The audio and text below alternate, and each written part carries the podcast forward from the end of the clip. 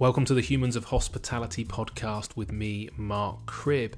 Now, we are getting very, very close to the 4th of July, and this podcast is coming out on Tuesday, the 23rd of June, the day that we are expecting Boris Johnson to confirm the 4th as the industry reopen date, and hopefully even a drop in the 2 metre rule. Now, for many of you listening to this, we will already know the outcome of that, uh, but with bated breath, I will leave it at that and get on with today's episode. Now, about 10 days or so ago, I was lucky enough to meet Chris Gumbrell, Chief Executive of Brewhouse and Kitchen, and I met him at my restaurant during lockdown. Now, Chris's name has come up a number of times with various people that I've chatted to, and he runs a couple of awesome local venues in my hometown of Bournemouth. But I did not realise that we live only a couple of miles from each other until very recently. Now, Chris is a very experienced operator who has had both a successful corporate as well as a more entrepreneurial career in hospitality. We briefly touched on Chris's earlier career, but spent more time chewing the fat on a broad range of hospitality topics. From EIS funding schemes and some great perspectives on why debt is quite often not the answer, particularly relevant since the government are constantly banging on that debt is the incredible opportunity they have created for our sector and others through the CBILS process. We also have a great conversation around hospitality as part of the rejuvenation and placemaking of towns and cities. Quite often, they are the vibrancy and the lifeblood an area needs as a catalyst for investment and regeneration. Yet, all too often, with high rents and taxes, such important businesses are often only marginally viable. Something surely that has to change post COVID. Now, Chris has some excellent creative thoughts on rent negotiations and how thinking outside the box and looking for win win opportunities between the two parties can often lead to some very interesting solutions. And Chris is also planning a slow and steady reopening, testing and learning as he and the team go with some of their larger, more spacious garden venues. All in all, chatting to Chris was an utter pleasure, and I'll certainly be meeting up with him for an icy cold beer and another chat in a few months to see how he and Brewhouse and Kitchen are performing. Now, before I go, you know the drill. If you're a regular listener enjoying the podcast, I would really, really appreciate your support. Any money that you can donate via our Patreon page goes on to hosting fees, technical kit, and fundamentally working to get a heap of awesome guests on the show so that you can listen every week for free. So if you fancy buying me a thank you beer and offering your support, head over to humansofhospitality.co.uk forward slash donate. Thank you and enjoy the chat. Chris Gumbrell, Chief Executive of Brewhouse and Kitchen, thank you so much for joining me on the podcast. Nice Hugely appreciated. Well, you say nice to be here, and actually, so this is the first one I've done face to face for about three months, I suppose, because uh, I've had to do them all remotely, obviously, because we are still, just to date this, we are still in pandemic land. But yeah. luckily, I didn't know you were so local. But we are we are sat on the terrace of Urban Reef, my restaurant, and if you can hear some noise in the background, that is actually the ocean, isn't it? So it, it probably genuinely is a pleasure. It's certainly, I've even got a beer, Chris. Absolutely beautiful. I got a coffee. How sad is that? So, well, uh, but nicely socially distanced as well, just exactly. in case anybody's concerned out there. Yeah, we're so socially distanced. We've got a, we've got a terrace that would probably sit about 150 people, and we've got it to ourselves, haven't yeah, we? We're gonna, the way of things, unfortunately, at the moment. Yeah, we're going to have some very jealous people looking up at us, uh, wondering what on earth we did. I, I came up here with my uh, my wife and kids uh, last week in the in the heat wave, and had some pizza. And my wife was just felt terrible about even sitting up here because so many people are looking at us. So many people are looking at us. Oh, I can and imagine, I was like, yeah. if they want to spend you know over a million quid on a restaurant, they can come up. They can in fact they can buy it at a very good deal now. And they can come and say, I'm not going to feel guilty for sitting on my own terrace on my Todd, absolutely, uh, and having a beer and a pizza, which was nice. So. Um, Right, so uh, for people who don't know you, uh, you've had a, a, sort of fairly distinguished or long. I saw you'd, you'd won a, a, a, lifetime achievement award the other day, and I thought that's a bit early, surely. But yeah, been, no, I know. F- Fifty-three. Yeah, I got I got the industry lifetime achievement award for uh, in October last year. So uh, yeah, that was th- the NITA awards. Yeah, it's the uh, uh, the Frank and Knowles Award for lifetime achievement in the industry. So Does that mean uh, you're supposed I've, to retire now, or you Yeah, well, that was the thing. On? I was. Uh, I, we, I've dubbed it in the house as the officially the old Duffer Award because I followed David Bruce, who this guy who invented the Firkin pub chain, yeah. West Berkshire Brewery, Capital Pub Company. So I know David well. He's a good pal, and uh, Ian Payne, who heads up Stonegate, and Tim Martin at Wetherspoons. So I was the, wow. the fourth person to get it. So and I got this okay. watch, which I'm wearing now very proudly. Excellent. So it was just very nice.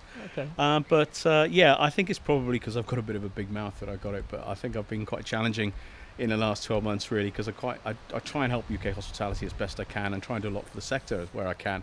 So there's an element of that I think, and obviously as well what we've done with apprenticeships, which is very close to our hearts within Brewhouse and Kitchen yeah. right now. Yeah. So yeah, very honoured, very humbled. Don't deserve it. Could, I could list you 10 people at the drop of a hat who deserve it more than I did. But it was very nice. Excellent. Well, congratulations. Thank you. So, for people that don't know, Brewhouse and Kitchen started it in 2012, and within five years, you had 21 venues. That doesn't happen by accident, does it? You're clearly an experienced operator. Can you just give a little potted history of your yeah, of your um, background, and then what, what's Brewhouse? Right. I mean, just uh, God, yeah. I mean, worked out this year. It is 31 years this year. So since I left Bournemouth University, so uh, or Dorset Institute of Higher Education, as it was. So. Uh, um, yeah, I mean, I, am I'm, I'm from Cardiff. Uh, and uh, came down here, fell in love with the place, went to uni, spent uh, uh, probably too long working for big brewers, if I'm truthful, till I was 40 years old. I only had three bosses, really, or three companies, with which was Bass and Greene King and S&N. Had a great job uh, for Scottish and Newcastle for two years, opening pubs and bars in foreign markets as part of their export beer export arm. So I had this kind of stuffy career in big brewers where you kind of, you know, you get your company car and your suit and your uh, and your pager in those days. There was no such thing as mobile phones, and you run around trying to be a good boy and working to your KPIs and running everything as per the concept. And um, I had two years just working purely with entrepreneurs uh, uh, all over the world. So um, one of the best things I did was go to New York with David Bruce, who was the chap who founded Firkin Pub Chain, Slug and Lettuce. He was involved in at the very early stages, and he had multiple investments in the US market. So David took me to New York, and it was a real transformational week because that was in 1998, and I got taken to Brooklyn Brewery. He was a founding investor of Brooklyn Brewery, and uh, you just I came back having worked for stuffy old brewers for years, thinking beer will change, and beer, boy, has it changed in the last 10 years. So um, wind the clock forward. Uh, uh, picked up a group of freeholds that were struggling in London about um, uh, must be 13 years ago now, did a turnaround on those and sold them. Had a sex, successful uh, out on those. And one of the things we did was some very early stage unbranded brew house and kitchen type developments. We did two, two brew pubs. And we saw the experience market growing, um, we saw the craft beer market growing, and also um, we saw that you know service was going to be far more important than it ever was before. And so myself and an old friend of mine became business partners, Simon Bunn, and we created Brewhouse and Kitchen, and we opened our first site in 2013. Wind the clock forward, we have 22 sites, hopefully soon to be 23 if we can get back on site.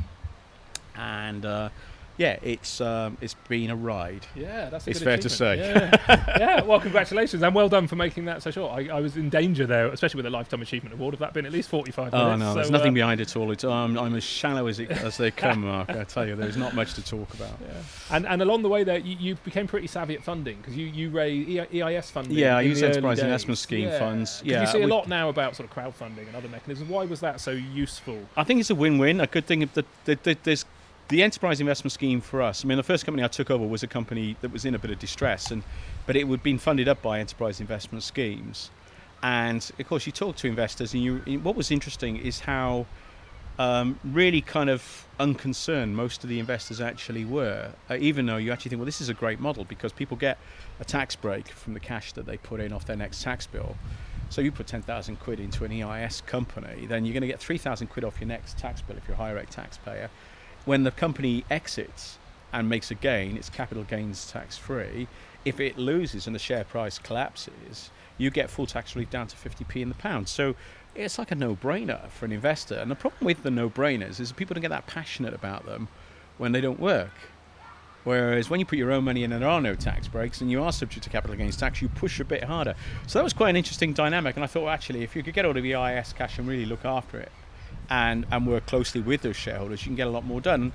Um, so I kind of learned that with the first company. We've raised several EIS and venture capital trust funds since, and we've we've we've got a core business called Brewhouse and Kitchen Limited, and when we have three other businesses that are uh, that we franchise into, I have a uh, stake in those businesses as well, and we've been able to really push quite hard uh, to have a franchise business and a uh, and and a core business, and it's worked really well. Hmm, nice. really, really well. And of course, you know, the franchise model has, has been good because we run and operate a brand, so there's a significant change in the uh, in the model. I think what's a shame, and I've been um, talking to uh, various parties. We are auditors of Safries. They've been lobbying for us with the Treasury, UK Hospitality have been lobbying. Is that now with what we're all experiencing with the pandemic, uh, enterprise investment schemes are a perfect way for uh, for people to support hospitality businesses uh, without us as hospitality operators having to be relied on on loans. I get very agitated when I hear uh, politicians immediately defer to the fact that they've made so much debt available.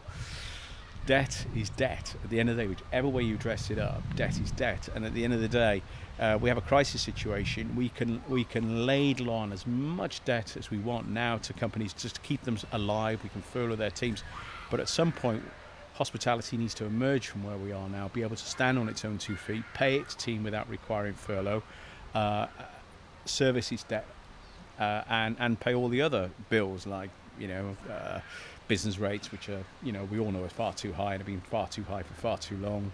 Um, that um, you know PRS, which seems to go up every year for no reason, and that's just extortionate now. And bid fees. Somebody tells me what bids bid fees are all about. I have no idea. Talking to looking at what bids do for the money. So I get kind of, you know, it, it is going to be quite tough and quite distressing for hospitality for quite some time. Now, Enterprise Investment Scheme allows existing investors to follow their money and, and support and prop up those businesses through the equity route. And all the government's got to do is support some of that funding through a tax break, which is down the road. Again, it's down the road, so it's not an immediate cash call on the government or the banks. So I think you know the government are missing a really big trick here and a really big opportunity. I don't want state handouts.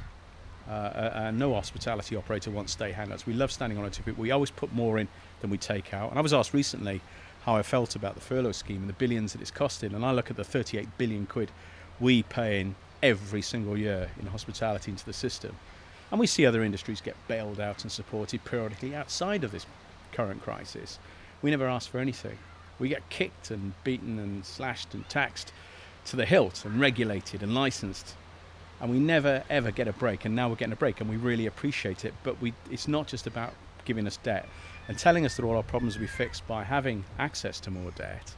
It's not really fixing the problem. It's just storing up the problems and making them bigger down the road. Yeah, so i think yeah. enterprise investment schemes i think have got a really big role to play. SEIS schemes you know the, the rules have been tightened and tightened and tightened over the years to really prevent restaurants and bars and pubs getting access to enterprise investment scheme money. And the other good thing about EIS is, is they could be deployed so much more effectively in local communities to get their pubs, bars, and restaurants open. It's a really great way for communities to buy into the sector and invest into their local businesses in a really efficient way that is a win-win for everybody.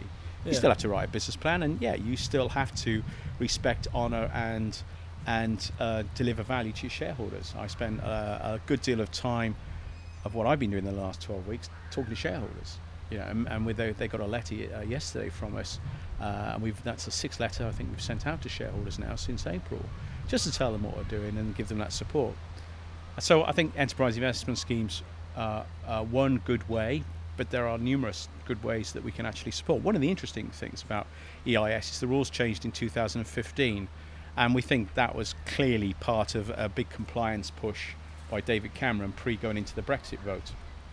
Uh, we had the change in the Finance Act, and that really constrained us by topping out the amount of capping off the amount of money that we could raise, really tightening up on the types and styles of trading businesses that the EIS could be applied to. Now, that was to conform with European regulations. Now we're leaving Europe.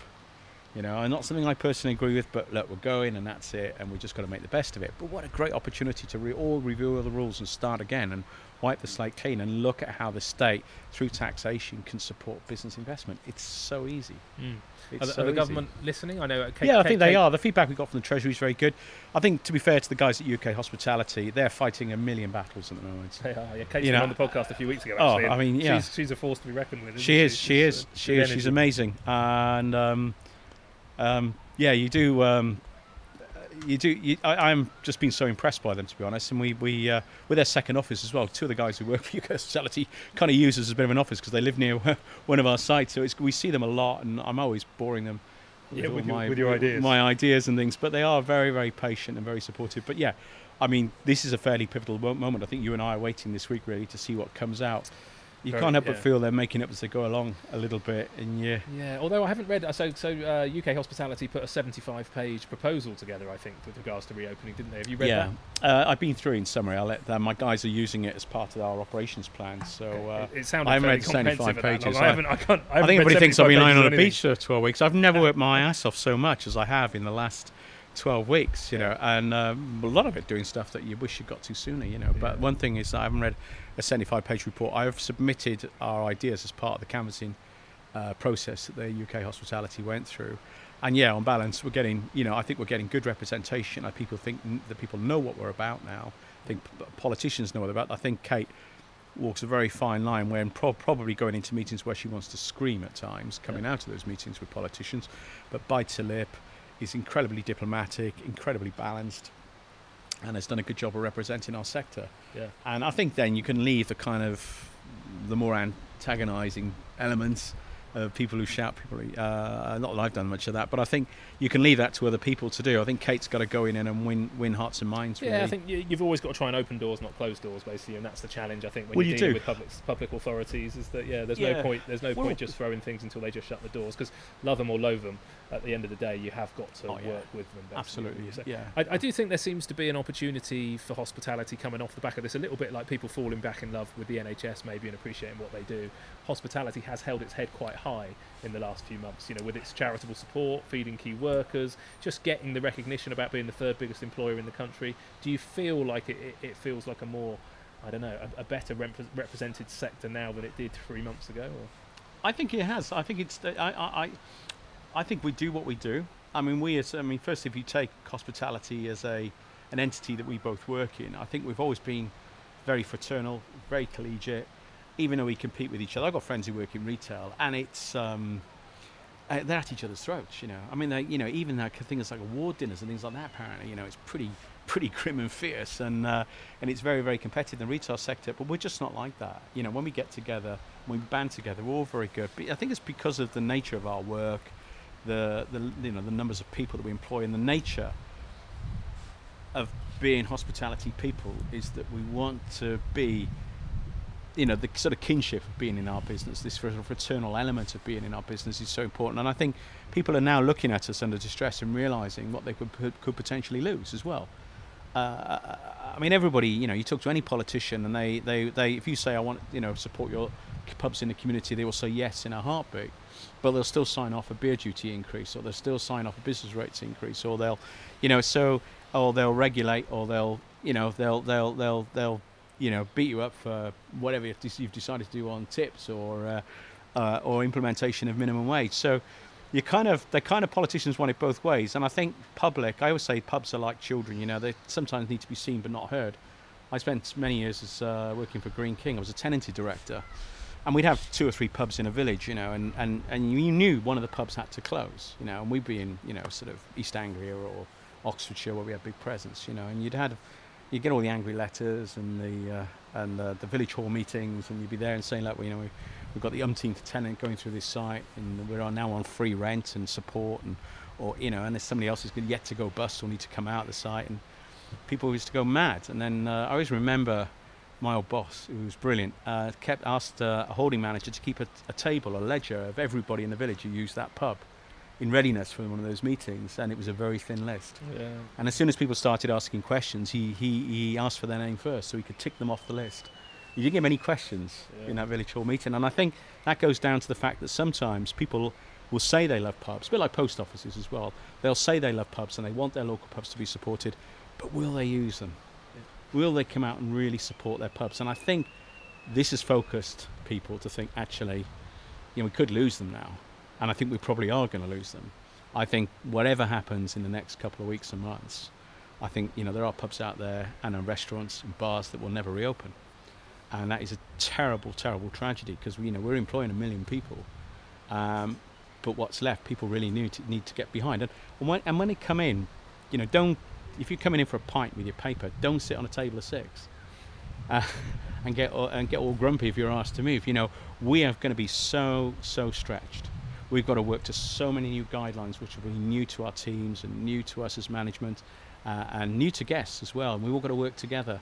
I was talking to somebody yesterday and they said he had a real fear when he opens of somebody filming some kind of breach of the guidelines and putting it on social media and then you're going to get mauled and attacked and Yeah, we put it out. We, even with opening, you know, the wood oven next door to where we are now, which over the heat waves had a had a, you know, it's been really busy, and there was yeah. a lot of negative publicity, which you all have seen locally about the state of the beaches and how busy they were and how many people coming down. And you do feel like, you know, we work in hospitality because fundamentally we want to make people happy. Yeah. We want to look after them, and we want to provide a service. Yes, we've got to make money, but but very rarely do people wake up in the, in the morning in hospitality yeah. and start with money. They start with how can we do better today? How can we look after? And they apply people? supermarket maths to us, don't they? People say, yeah, but you're charging ten pounds oh. for a burger, yeah. you know, and you get applied that supermarket maths. You know, I can mm-hmm. go to Aldi and buy a burger for this X amount. I put a bun with it, and you're thinking, yeah. you show them the business rates bill. That's the 1st one, and then show them the PRS and the bid fees and I've, the and the wa- and then the wage bill. Yeah. I have always said anybody who wants to go through our accounts. I've always said, look, to anybody complaining about price, send them down to me. Well, we spend we spend about 400 grand a year on on training.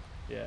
You know, yeah. we've spent a fortune on training while I'm in furlough, just to because we're so concerned about people's welfare yeah. whilst they're furloughed. So we've spent a huge amount in training, which I'm really pleased to do. I don't resent it. Yeah, yeah. It's an investment, you know. But but there is so much more to it, and people's expectations are so much higher.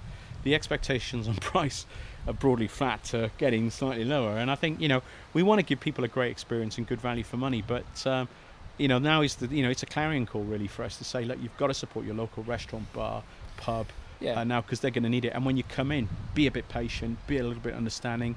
If you've got a problem, if you see something that's not appropriate, discuss it with the management because we're all still learning. Right yeah. now, don't start sticking it on social media and, and it gets shared by thousands and look yeah, how clever and, and you it's somebody's well livelihood. Well, you know? I mean, it's just you know, it's just the extension of uh, TripAdvisor, isn't it? Is that people don't realise the amount of work and effort and hu- the human aspect of what's going on. Oh, I can destroy a team. And, um, and it will destroy a team, destroy a business. You know, it's like yeah. it's like with us. You know, people, people, you know, some people will complain about us opening, and I'm like, look, we're not, you know, we're not owned by a board of directors in London with, with millions of pounds of investment. It's like, you know, I, I, I will lose my house unless mm. I hmm. find a way to navigate through this. You know, that that's the reality of, of where we're at what's frustrating is that everybody, you know, you know, says yeah they'll be supportive and, and they'll help, and then you look at the size of the queues for the McDonald's drive-through in the last ten days since they reopened. You know, the, a two-hour wait for for for. I was going to swear then about that. I really I don't want to get sued. And then no. you know, I've I've opened the Urban Beach as a drive-through on a Friday and Saturday night, only for sort of seven hours a weekend, and you look at how hard it is to get people to come out and buy some yeah. food there. And yeah, people say one thing, like you said, with the with the village pub and stuff. Yeah, and I'm not being critical of customers. I just no, wanted people to take, you know, if you can't do it consciously. I've had this. I did a, a part. I did um. Uh, I gave uh, evidence at a parliamentary hearing last year about the pub sector. Yeah. And you know, it's very interesting when you eyeball, really eyeball MPs who you know it's they've got you know these are it's the all party parliamentary beer group anyway so it's the pub and beer group you know the guys who you know they're on side anyway but but how much do you really care? How much do you really, really care about our sector? Because, you know, it, it, there's lots of fine words about how people want to support us and what they want to do for pubs, restaurants, bars. I keep talking about pubs, um, uh, and actually what gets delivered in reality. And um, you know, we are big, and I think what, what's been brilliant in the last couple of years with um, the old ALMR getting together with the Restaurant Association, the nightclub guys, and us forming UK Hospitality is that we can look anybody in the eye say we're the third largest uh, employer in the UK, we're the third largest sector. Our taxation is through the roof. I mean, 38 billion quid every single year going into the system. We take nothing, we give everything. We have been responsible. Look at the capex that goes out goes on within our sector. You know, you get a derelict town centre, you get an old docks that's dirty, dark, and undeveloped. Uh, you get any kind of. Uh, you take the high streets now. What's happening in the high streets? And you hear it time and time again. I hear it from MPs, even from local councillors, even down here, is that um, leisure will pick up the slack. They will pick up the space, and we won't anymore. No. We won't. And you've got to look after the leisure you've got. And you mentioned earlier on about you know directors in London. I mean, you've got big companies now who are wobbling, mm. big big firms who are wobbling like mad. And I'm not going to mention any names there, but there's going to be some real eye-opening yeah, things happening that, in well, the next will, couple of weeks. We are will, getting close to the rent quarter. We are. And, yeah, and as JD would say, it's uh, the imminent implosion of our sector. Uh, Absolutely, yeah, and it is frustrating because the thing is about hospitality is that it is placemaking. You know, we're, we're sat here, aren't we? This this beach would not be the same without some sort of bar where you can sit at the back of it and grab a coffee and grab a beer. Absolutely. beer. Town centres, you know, we, we, regenerate areas with it. For me, the point of being on planet Earth is to spend time with friends and family over some food or over a drink. It's it's the point behind existence, isn't it? Absolutely. Surely it's more exciting than yeah, nipping into a shop or nipping into a bank or, or doing everything online. Yeah, you're absolutely right. You know, we're, we're well, you, you would hope that you can't do what we do online. You would. Now, so so, but you know, again, why should we be? Uh, why should we pay twelve percent of the business rate to take on the high street, but be less than five percent of the revenue? I don't know, Chris. It sounds so. So like so so why why does that happen? Why does that happen? You know, we are we're the, we're the, we're the horse that's going to win the race if you back us now and you yeah. give us the support now. We're going to be able to step into that space on the high streets, up along with a lot of other planning challenges around you know bringing residential. I mean, I keep getting asked why you know we've got a couple of high street sites and they worry me. They do worry me at times.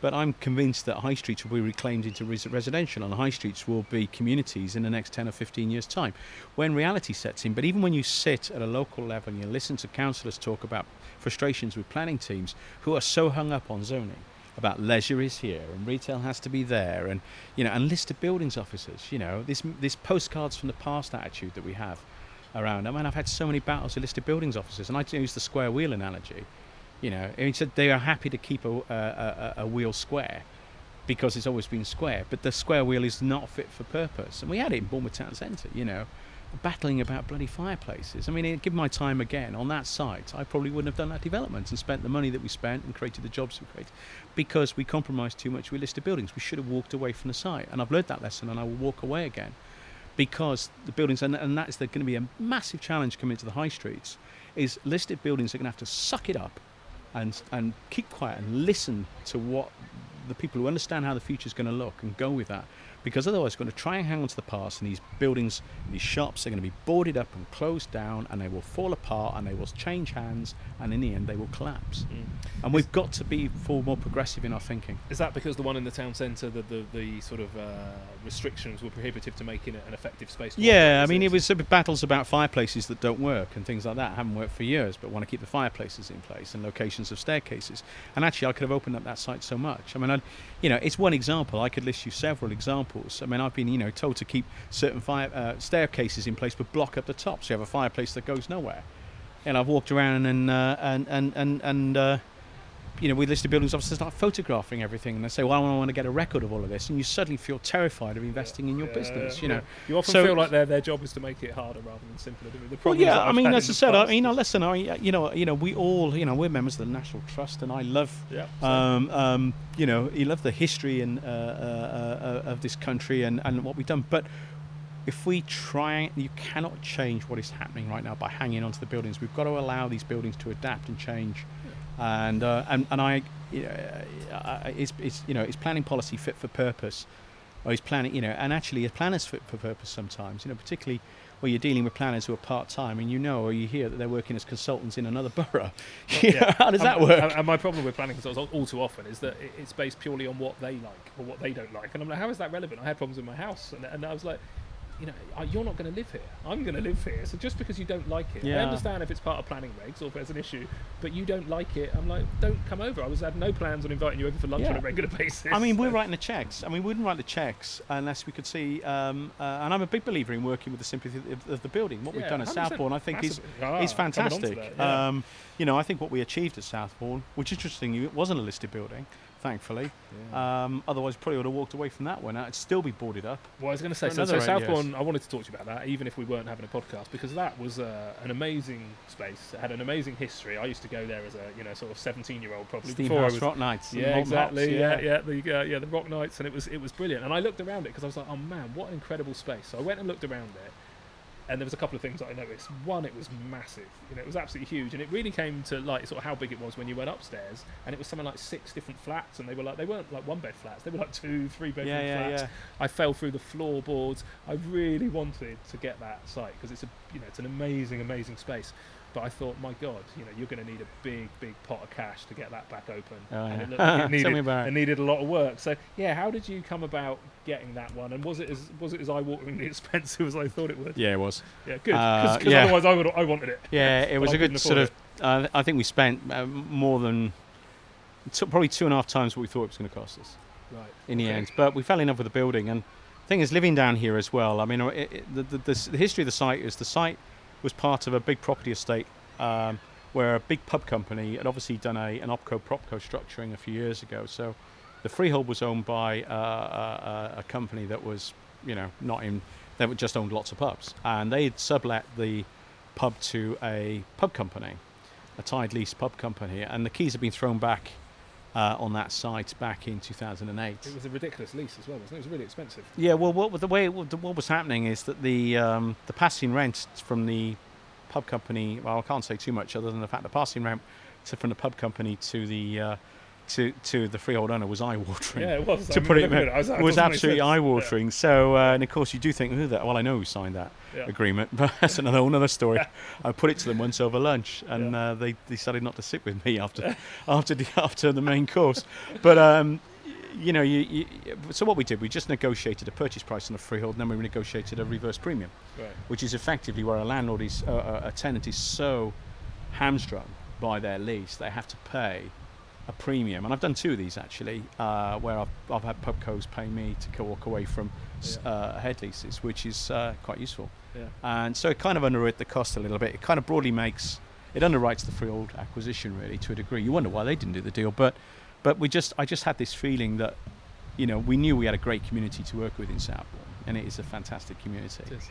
and um, we knew we had a good community to work with. You could see the direction of travel in Southbourne with uh, you know what was happening there already with people like David and Nicola down at the White Bear, uh, the chap who's done Larder House. Uh, you know, even loungers going in there. You know, you just think, yeah, there's a real good feeling about this. Every the property looked really underpriced, and you're thinking, yeah, this place is going to go nuts.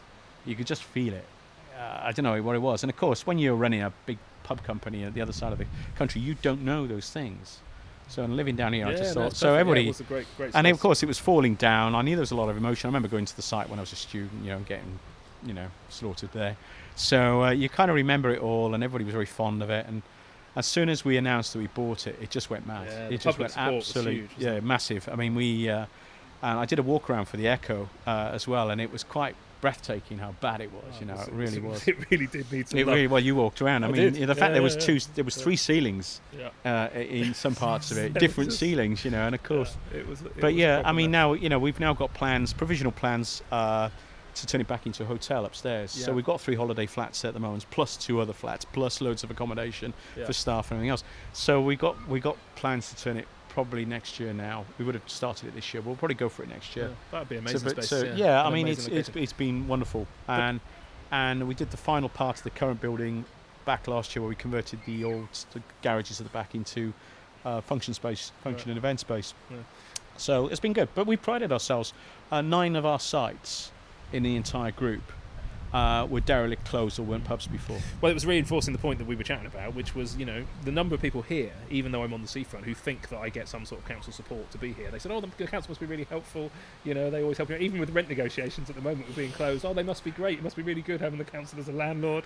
And and there's just this presumption that you're part of the placemaking. It's like, oh, we only come here. You know, you've really transformed Boscombe. It was known as a bit of a shithole. You know, you know. uh, Yeah, yeah, yeah. And and Oh, you know, have. yeah, but you don't get you get the opposite to support. I get I, I get on well with them now. They've had our, our challenges uh, historically, but you certainly don't get any financial support, even if you get a few more claps and cheers now. But it's the same as you were saying. You, you know, you, you, you get taxed in the same way that you wouldn't have had any support with that Mm. building. But not only are they not being supportive, they're potentially making it harder. But what you did there helped transform Southbourne because that was a big property. It was derelict for years. It looked a mess. You lifted, you know, the high street by renovating it, and that's well, the estate agent said to us it was the single biggest question they had about the high street. Yeah. And when we actually announced that we bought it, the first thing that we did was rustle up visuals of the outside because it was such a problem to the estate agents in the area. They were asking us to say, what's it going to look like? What's going to look So I said, there you go. And I just give them one of those isometric uh, visuals, you know, the flowers and the baskets and the sign. So there you go, show them that. It will look like that eventually. Yeah. Actually, we turned it around much quicker than I thought. I think we was a nine month project,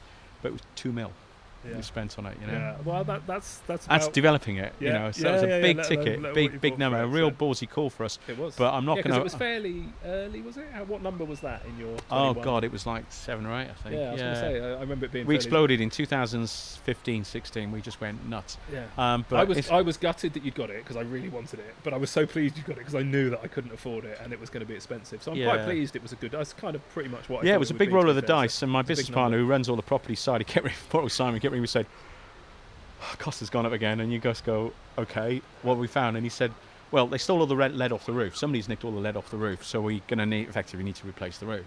And that building It's is a monster. Huge. So we had to, uh, so we had to literally, you could stand, and then we realised all the floors were rotten upstairs. So you and I, on viewings, I even took Chris Mayne, the councillor at the time, around the upstairs. It was condemned. We shouldn't have Yeah, been up there in yeah, the front. 100%. We couldn't even check the back of the building because Yeah. it was so rotten. Uh, but basically, 500 quid's worth of lead going off the roof meant a 300 grand roof needed to be fitted. really. I'm just it, pleased that so- you did it because what I thought is somebody's going to come and knock this down and rebuild its block of flats. Well, it was an basically. So option. I'm just I'm- really pleased. Yeah, I mean, that look, I turned it factored it in. I thought if this costs, if I, for what was most bizarre, I remember saying to myself, if this cost goes past 1.6 million, I'll just turn it into houses. Yeah. I'll just get planning for houses on it. In fact, it went over that in the end. But the, the good thing is, the pivotal point for us was when the locals started to get behind it. We went, yeah, this is going to be a big one. This is Yeah. going to be really good for us. And it was, but we did it. You know, our first site was a derelict uh, um, um, a Wetherspoons pub. It was too small for them in Portsmouth. Our second site was an old Eldridge Pope pub on the Eldridge Pope Brewery development. That'd been shut for three years and was derelict. We remodeled that site. You know, so we um, we've always gone in um, and, and toughed it out and gone for stuff that we think it's not. No, we're not. We're not. Um, it's not alchemy. You know, we're not turning. You know. You know. Crap into gold. We're, we're just we're just going out there and looking for things that bigger companies missed. Yeah. And I remember I used to work for Greene King. I know the Greene King boys very well, and they acquired the company that we were buying the head lease from. I won't say who it was, but you know you can probably easily narrow it down. Ringing the property director was a friend of mine saying, "You're not going to take this deal off the table, are you?" And he said, "No." He said, "We looked at it." He said, "It's rubbish." And he said, "We've looked at the, you know, we've looked at the, the area and we've looked at it on Google Maps." And I was thinking, "Great, you know, yeah. great. Big companies do things that way. Yeah. They, they walk up and down the street on a computer, and they don't get the vibe, and they don't get the energy, and they don't get, they don't talk to the They don't remember going there when they were 18 and getting shit faced. Get exactly right. So, uh, oh god, it was mad. I mean, we, t- um, we just, I remember the, the first week we opened it, we just couldn't believe what was happening. Yeah. You know, it was great, and it's still, it's still, and actually, um, I can announce today it will be the first pub to reopen. Really? Yeah, Oh, out of the whole of the UK for Brie and Oh, K. amazing. It's because we're all close to it. Uh, we know we have the following. You're thirsty. Well, yeah, because we're nervous, you know. I mean, Yeah. like all operators are. Right, You'll be nervous. We're all nervous, aren't we? We're all Yeah. thinking, well, how the hell is this going to go? You know, what's going to happen? And we know we've got the space. Yeah. I've got an amazing GM in there, Doc, um, uh, who's uh, just a really experienced guy and very capable, uh, uh, and just very cool as well. You know, he never panics, and he's Yeah. always, he's always very. Uh, he'll probably want a pay increase if he listens Yeah, to this. Yeah, exactly. Yeah. But They're he, not going to um, put anybody he's not rubbishing on your doorstep. But But he, he not is- for the he's, next 12 he's months. super fit. He runs, he runs up and down here every day. You'll see him in a minute. yeah, Uh, but, I'll, I'll, ask him don't if he wants poach a, him. I'll ask him if he wants a job. Yeah. No, but I mean, you know, the thing is, I've got a guy in there who's not going to panic as well, you know, and we'll deal with people really well because we are worried, you know, we are worried about, you know, what this is going to be like. But, you know, that will be the first one that will open, and yes, it's been a triumph for us, as actually the best returns always are. We tend to spend them obviously the most on the sites that are derelict or closed. Well, Um, you're also known for predominantly being freehold, aren't you, rather than lease? yeah, yeah, we are seventy-five percent freehold. And that's yeah, deliberate. So You must. yeah, yeah. Well, it's part good- of the. Um, it's part of the. It's way if you know. At the end of the day, if you want to raise money, um, you know, investors want protection, and if you can give them a good brand, which I think we've got a decent brand, you've got a business that can grow and has and it has grown. Uh, you've got a business that's current and relevant. So whether it's craft beer, you know, our experience business is closing on a million pounds a year just for beer master classes, gym master classes, Wow. brewing academy. So that you know, we have a lot of innovation in that area, a huge amount of experience now. We're certainly in the drinks sector for experiences. We're the market leader now. So you know, you can give all those investors tick, tick, tick, tick, tick, and you can underpin it with freeholds. Mm, yeah, perfect. It's, yeah. it's, it's a pretty good investment for people. And actually, uh, I like freeholds. I'm not having many battles with landlords. I was going to say I you must having a have given few, yourself but- a but I- decent. Well, you've been quite reasonable on rents in this closure period. haven't you? Um, I have to say, I mean, I've been watching all the dialogue, and you and I follow the same people, I'm sure. And I look at all the, the, the really valid opinions that are flying around. I also see a lot of rhetoric, and I think I can see things backfiring a little bit, and it worries me. Um, and I've, I've, I've got a couple of retail leisure landlords. I've got three retail leisure development site landlords, and I've got a couple of private commercial landlords. I don't do pub co-leases. I'm not into that at all. And uh, you know, I don't. I have to say, I mean, obviously the beer type for us is not relevant or interesting, but outside of that, there is no market for them. And, and if I put a pub co-lease into a group of pubs now, they're seen as a toxic pill, as a poison pill in a deal. So I, and really, for me, and a lot of people out there will have a different view, but I, I, I don't support them now. And I wouldn't bring him in. And I'd speak as an ex-tenanted and lease director for Greene King. Right. You know? well, you know what you're So- talking about then. So no, well, I just I just don't think the cake's big enough anymore. I think they just want too much, Right. and I think and I feel very sorry because the tenants' costs have increased uh, proportionately greater than the landlord's costs. All the landlord has seen in the last ten years is lower interest rates. Yeah. and the tenant has had to suck up all the rest. So I don't get it anymore. And, yeah. and I said I speak from being on the other side yeah. of the fence. But uh, no, I, I, have to say, I have taken the attitude of um, you can get aggressive with landlords, you can be pointed, can get emotional with landlords, and you know, but they've got people breathing down their necks. And and I've tried to take a different. I did a deal last week um, with a landlord. Um, I tried to take a different approach because he had something that I wanted, which was extra space, and he had something. Uh, he wanted something that I had, which is, is some capacity to pay some rent. And of course, you know, we've got to be challenging about this thing. So we're not getting any income, and we're going to be spending probably the best part of 10,000 quid per site in terms of sanitising stations, screening, everything else. And we haven't had any revenue. I dread to think how many millions of pounds of revenue I've lost in the last 13 weeks. You know, a lot. So, so yeah, and Especially of course, I've got, you know, at the end of the day, uh, it doesn't matter how good your bank covenants are. If you're not taking any money at all, you've got a, you've got a problem. You've got to talk to your banks.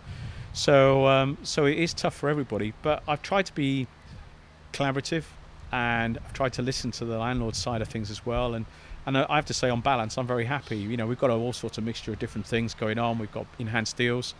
Uh, we've got the usual things where some people have said, well, I'll just we'll waive the rent or we'll defer payments or we'll give you breaks. But people have been more creative in some areas as well, and they've talked about giving you extra space and you know coming up with investment plans coming out of the back of this and all sorts of other things. And I think you you've got to write your own balanced scorecard. And I don't want to. I try not to listen to too much of the noise going on somewhere else because they're expecting you to come at them with all of that. And and you know, I mean, I've had uh, and I've said at one discussion negotiation last week, so I'm not going to give you that. I'm going to give you something else to think about. And I, if you sit and think for long enough in any negotiation, you'll find things that work for you and things that work for them. Yeah, it just feels like it needs to be shared, basically, doesn't it? You can't put 100% of the burden. no, and I, I'm got, I haven't had one landlord, try to do that. I haven't had one landlord try to do that at all. And and uh, you know, I mean, I have to say, I mean, the most interesting one was TFL, who we never, they came up with a, blinding proposal, and we didn't even go, even gone to them. We, they were on our list of landlords to ring, and they just came up with something. We thought, wow, if we got that off everybody else, we'd be absolutely laughing. That's good. Which effectively isn't, you know, uh, I, I won't go into too much, but it was a great deal. You know, it was a fairly recognised and a fact. But again, that's a um, that's a public body now. People yeah. would supply the same principle. You would say, well, surely the council are being sympathetic. Yeah. And down here, you can't say it. I will. I'm not a council tenant down here. I don't think they have been very sympathetic. I think they've just gone into, they've just seized up. They've just terrified of making any call either way got, down here. We've got we've got an unofficial truce, Chris. That's what we've got. We've got. Uh, uh, Is that yeah, what's I've happening? Got, yeah, yeah, Basically, I think for me, uh, and and not everybody would agree with this locally. Some people need clarity sooner and, and I've not been desperate to do a deal because I've been like it's very hard to negotiate at the moment until we know what coming out the other side looks like so you just touched on this you know what what is it going to be like and, and yeah. for me if I'm going to be closed you know down here on the seafront there, there is a very strong case to say that we shouldn't open until April next year we shouldn't we should just skip the winter but the difference between I mean, you know how your number's going to look after November after October I mean it's a waste of time here well we run at a loss anyway in the winter yeah. but normally yeah. we have the we have the, the revenue from the summer to carry us through the winter but absolutely it makes sense to shut. The only reason we generally open is to keep the team employed, ready for the summer. But we can't afford to carry the team through this winter. So you know, until we've got a bit more clarity, and, and maybe if you know if we get to trade for July and August and it rains for two months, that's very different to mm. having an absolutely stonking July and August. So personally, I've kind of been said, look, let's sit around a table over a coffee when you've got enough crap to be dealing with in the town hall at the moment. Yeah. We'll meet up at the end of the summer. We'll make a plan and we'll see where we're absolutely. at. Absolutely, and work uh, out and, the win. And, I don't know where we're at at the moment. Absolutely so right. In no hurry to negotiate. Yeah, no, you're right. I mean, I always think work out the. I mean, you know, work out the win-wins. With look at things that they can give you, which don't cost them that much, and look at the things that they really need. Because what I've learned as well, and I said I'm not going to go into too much detail, but uh, when you get to a situation, you're talking to the MD of a very well-known retail leisure. You know, the guy is talking about massive redundancies in his own team, uh, keeping his investors at bank uh, and his bankers at bay. You know, the guy's got a world on his shoulders. You know, and actually, someone I agonised in one discussion, and we came up with a great, I thought was a really good plan. One thing, only advice. I mean, you, as I said, do your balance scorecard. Look at all the things you want to achieve. You know, whether it's deferment of payments, whether you feel because there is no added value that can come any other way that maybe a waive a, a waiver is the right thing to do you've got to look at it in the context of how much rent you're paying. And I, I was talking to somebody last week who asked, rang me for advice, and I said, when he, when he told me what his rent is, I said, if I was you, man, I'd just pay your rent and shut your mouth because yeah, that's exactly. an absolute bargain. Exactly. So yeah. don't put the guy under any pressure. If yeah. he gets external advice, you could be strung up totally. at the next review. Yeah. So you know, and yeah, I mean, you know, if they can secure rent now, try and get future rent reviews resolved. Yeah. Uh, a great win f- is to extend the lease if you're happy there. They need leverage to the bank, and one of the ways they can leverage the negotiation in a rent discussion is by you maybe tagging on an extra year on the lease. Now, if that suits you, Yeah. because you're quite happy to be there. You know, if the circumstances are right, the P and L is working, you can kind of map out your rent. I like RPIs. I mean, I, I I've got I like RPI rents. I like to know where I am, Yeah. how much yeah. it's going to go by, Captain collared, and you don't fall out with anyone. Yeah. No, it's it's true. you Yeah, don't yeah, fall out with yeah. anyone. You know where they are. It's a business Yeah. I and it- spent years arguing with tenants when I was in Greene King about, you know, why are you complaining now? you know, you know. I mean, you knew it was a tied lease. You knew what the rent structure was going to be, and of course, it's not worked, and it's all somehow all my fault. You know, and sometimes it is, and people haven't done their jobs to support a tenant, and, and sometimes just things go wrong, and you'll always blame the landlord. Yeah, I think you learn as life goes on. I think in the early days you you fall in love with the premises and you just want it, and you, you'll almost do anything. And then later, yeah, it comes Oh, back yeah, to bite you all in the that. We've Yeah, and you realise, to be fair, Richard, who, who we were chatting about earlier, who you know is my landlord in the town centre, perfectly logical, rational human being. He's a businessman. He's a deal with. He looks at it. He goes, "Yeah, zero revenue. You know, we'll, we'll, whatever the deal is, we'll come to a deal that kind of reflects that." And it's Yeah. fine. And it's, it's you know, again, it's like we haven't even agreed yet because at the minute I'm like, look, I don't know when I can reopen, and I don't know when I can reopen. What Yeah. that will look like. So let's we know we'll do a deal. We'll sit around the table and we'll thra- thrash it out later. And to be fair to the council, they've been very good in the fact they've not they've not hassled me. I've kind of put my point of view. They've put their point of view, and I said, look, let's reconfigure when we know a little bit more. And, and also, let's sit around a table. Not let's not try and organise this by Zoom because much as Zoom has taken over a lot of people's lives, I No. like I like sitting face to face with somebody and just tell the truth, show them the numbers, you know, chew the fat, and and, and, and be pretty. Yeah, there are no numbers. I mean, you know, I look at our cash burn uh, on a monthly basis, and you're thinking, well, I've got 420 staff furloughed. Yeah. I have got a skeleton, skeleton team still working, but I've got security costs. We've got pest control issues, which you have to ramp up, particularly in London. Yeah. You know, because soon as soon as the humans aren't around, you've really got to defend your properties Yeah. against things like that. You know, you've got uh, you know concerns. We were worried about things like riots at the beginning and stuff like that, and burglaries. Actually, touchwood, that's been uh, that's been okay. Um, we've had one fire, which was which was in a vineyard, so that's okay. Um, you know, but you've got this cash burn anyway. and know. this is cash presumably, so you haven't needed to go for a CBILS app, but No. you had you had money that I guess was ring ring fenced or earmarked for further. Well, we don't have money ring fenced for a pan-. No, exactly. No, we I ca- we have res- we have reserves. Yeah, we did have reserves. We've got a development on site. and We've slowed that down a little bit, but um, you know we are um, you know we we we were we were in pretty good shape. Yeah, that's pretty good shape to into it. Not in perfect shape, and I uh, you know at the end of the day, you can't last forever. No. You nobody can. And any business any business that can last this for too long was probably sat on too much cash at the beginning of it all. Well, I think that the, the backdrop coming into this was the perfect storm scenario. We're going to have a helicopter fly overhead in a minute, so uh, we'll, That's see, all we'll right. see, see how the Yeah. mic see how the mic copes. Um, but you know, you had you had tough trading conditions on the high street, didn't you? Or, you know, in general, you had high costs. We had a period had- of stasis for three years. yeah, with, you had, with you, had, Brexit. you had and was Brexit, growing. you had the multiple elections, then we had a very wet, stormy kind of winter. So for us, you know, it's the most uh, challenging. I'll let that. I'll Let let, him that fly pass. over. Okay, so they're making sure that we're stood apart, Chris. That's all right. That's what it is. Yeah, yeah. No, it looks military actually, Is it? doesn't it? I'll turn it. Yeah. I'll turn No, it. you're right. I mean, you know, down when it we've, we've had everything conspiring against us. But you know what? Um, that's the good thing about hospitality. I mean, retail it seems seems to be extremely fragile.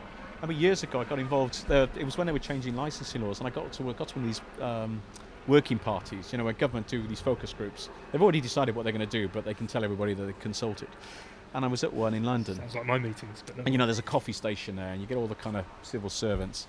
And one guy said to the other, and they stood in front of me, and he said, um, pretty much set what they're going, what's going to happen anyway. And the other guy said, yeah. He said, the good thing about this lot is they're self-healing. And it was a very interesting statement I heard, and I Yeah. sort of walked back, and I was, I remember the coffee cup was shaking in the saucer. I was that bloody angry, you know. The, the, and, and pubs and hospitality has always been self-healing. You know, you kind of chuck stuff at us, be it taxation, be it regulation, be it licensing, be it, as I said, PRS increases, bids, fees, all this nonsense um, that you know we have to wade through. And yes, some things, some of these things are very beneficial to us and useful, and some things are just taxed by the back door. And you, um, we just deal with it. But Yeah. this, this, we can't deal with this now. Yeah. We can't deal with No, this, no, and no, we well, are it's- so vulnerable to it. Yeah. Yet, like I said, such an important part of the reason to live on planet Earth and and, and yeah, the, you know, Absolutely. If it town defines us making, who we are, I don't want to live my rest of my life in uh, in my living room. No, hundred percent. No, I think we need to You be know, as nice as it is with my Yeah. wife and my daughter, it's wonderful. And, and having the time with my daughter, now being homeschooled. He's lovely. Yeah. How old's your daughter?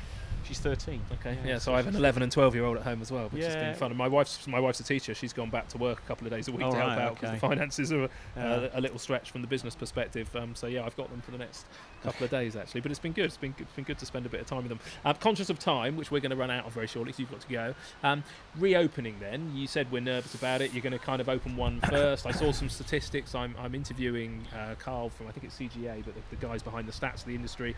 You know, there's a lot of people. It's not just a case of saying, okay, you can open on either the 22nd or the 4th or whenever it is, and the industry will bounce back. Most operators are saying that you know, not only they won't, but they can't open all their venues on the same day. But there doesn't seem to be a rush to just go, okay, great, here we go, we're straight into profitability. What are the considerations for you around reopening and your your biggest kind of concerns? My um, it's David. I'm seeing My um, the biggest concern is going to be cash, uh, the cash burn in the first couple of weeks. So we're modelling every site's P&L. I'm not prepared to just sit back and open and just burn cash because then it's going to put jobs at risk. Um, so we can't do that. Um, we've got to get the right level of investment that you. Um, we're very. We are going to invest and we are going to make the environment as safe as we possibly can. Because if we get that wrong, uh, you know that's going to be a problem for us. So we have to. Um, we have to make sure that we, um, you know, we get the right sites open. We're going to focus on the big garden sites because everyone knows that gardens are going to make people uh, safe, feel safer. We've just had a, a, survey completed across our business with Service Monitor Group, so we've we've talked to nearly 3,000 guests on our own database. And uh, interesting point that was made is that our our guests are not frightened of us; they're frightened of each other. Really? Yeah, which is a great statement yeah, actually. Sense, and yeah. actually, when when asked about two meters or one meters, wherever the government regulate, people want two meters more than one. Yeah. So that's interesting dynamic. And what do you do about that now?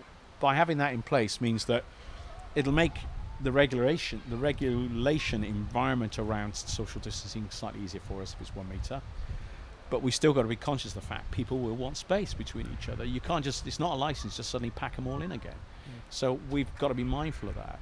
Um, so we're going to take a phased approach. We're going to open five sets, five five sites over five days. And we're going to take a breath, mm. and we're going to see how they are. Uh, the whole of the senior management team are going to be working in the business alongside the managers. We're just constantly going to be talking to people, and that'll be nationwide. So we're going to really scattergun um, uh, across. Uh, you know, we'll be there's one in London that we picked out in the first tranche.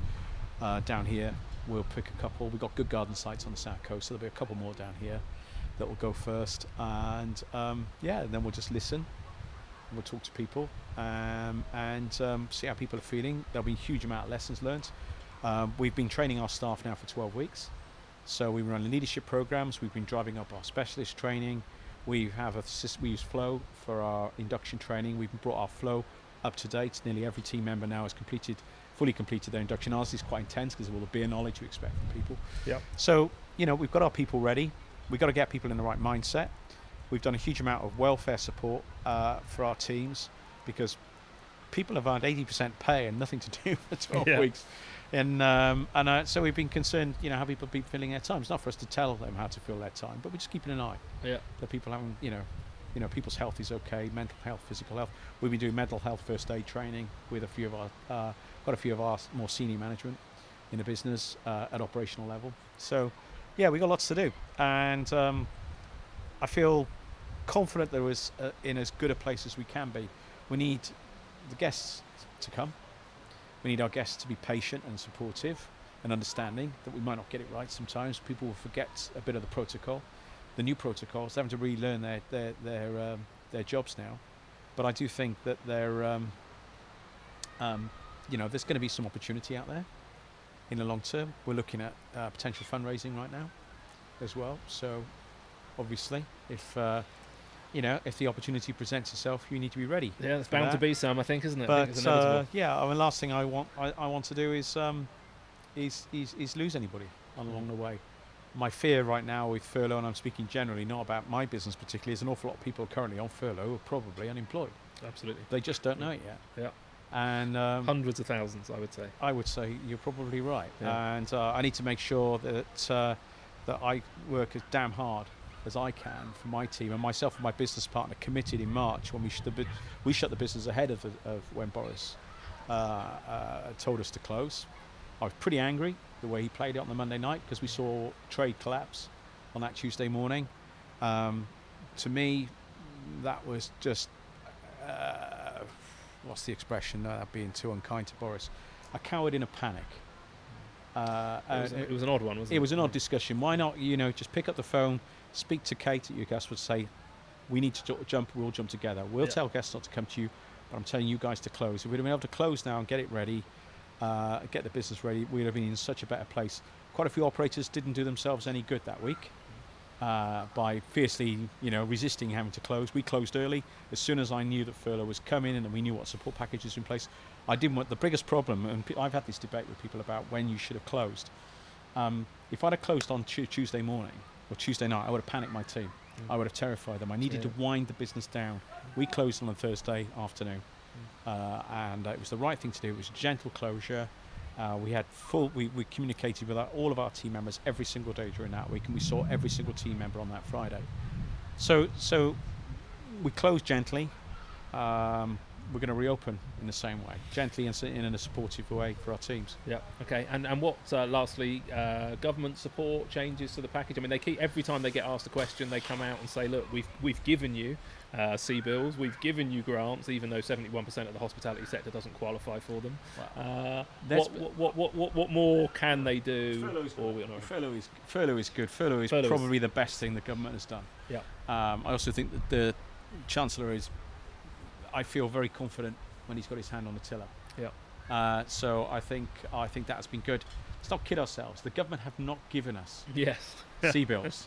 All exactly. the government have done is agreed a package of guarantee and support to the banks. Yeah, who, who will make a decent the level banks of cash will give us the money based on the level of guaranteed support they will get from government. Yeah. Nobody has given anybody anything yet. Exactly. All it is, this is borrowings. Uh, the grants, I would say, have been very good. We yeah. did qualify for a couple of grants. Did you? Yeah, yeah we, we, we, were um, cunningly, I think we were 2k out in both directions. We were 50, uh, it was between 15 and 51, isn't it? And I had one at 13 and one at 53, and this one was mine. Well. It, so, uh, yeah, I didn't do very well at those. The one benefit of buying very small, tired, under, underdeveloped pubs is that you know we had reasonably decent RV values on a couple of sites, so we did okay on that one. Uh, so so that's been good. Yeah. But yeah, I mean, you know, and having a business rates holiday yeah. is good. Anything else you need though? VAT comes up a lot. Any other thoughts on something we need as a yeah? Reduce VAT Monday to Thursday. We need to borrow. We we all work very hard as a as a population in this country to flatten Boris's sombrero. You and I have a sombrero, mm-hmm. and that sombrero is Friday, Saturday, and Sunday. We need them. We need we need Joe Public to come and see us Monday, Tuesday, Wednesday, please. Please flatten the trading patterns. We don't have the capacities on the key shifts. So come and see us Monday, Tuesday, Wednesday night, please. Make that your Saturday night uh, because it protects the shifts of the teams that are working. 100%. It flattens the trade. We don't have the capacity. And if we can move because we don't have the capacity, we can move staff hours from the weekends into the midweeks. Mm. If you give it, if you come and support us in the midweek, mm. and we can protect jobs. Yeah, that would be amazing. Certainly, the, most of the models we're looking at are, you know, at best opening five days, not seven. Yeah. Uh, and and the the reason for that is because it means we can run on one team, whereas being open seven days a week from eight in the morning till eleven means we need three teams. But the problem with that is that I lose sixty percent of my team.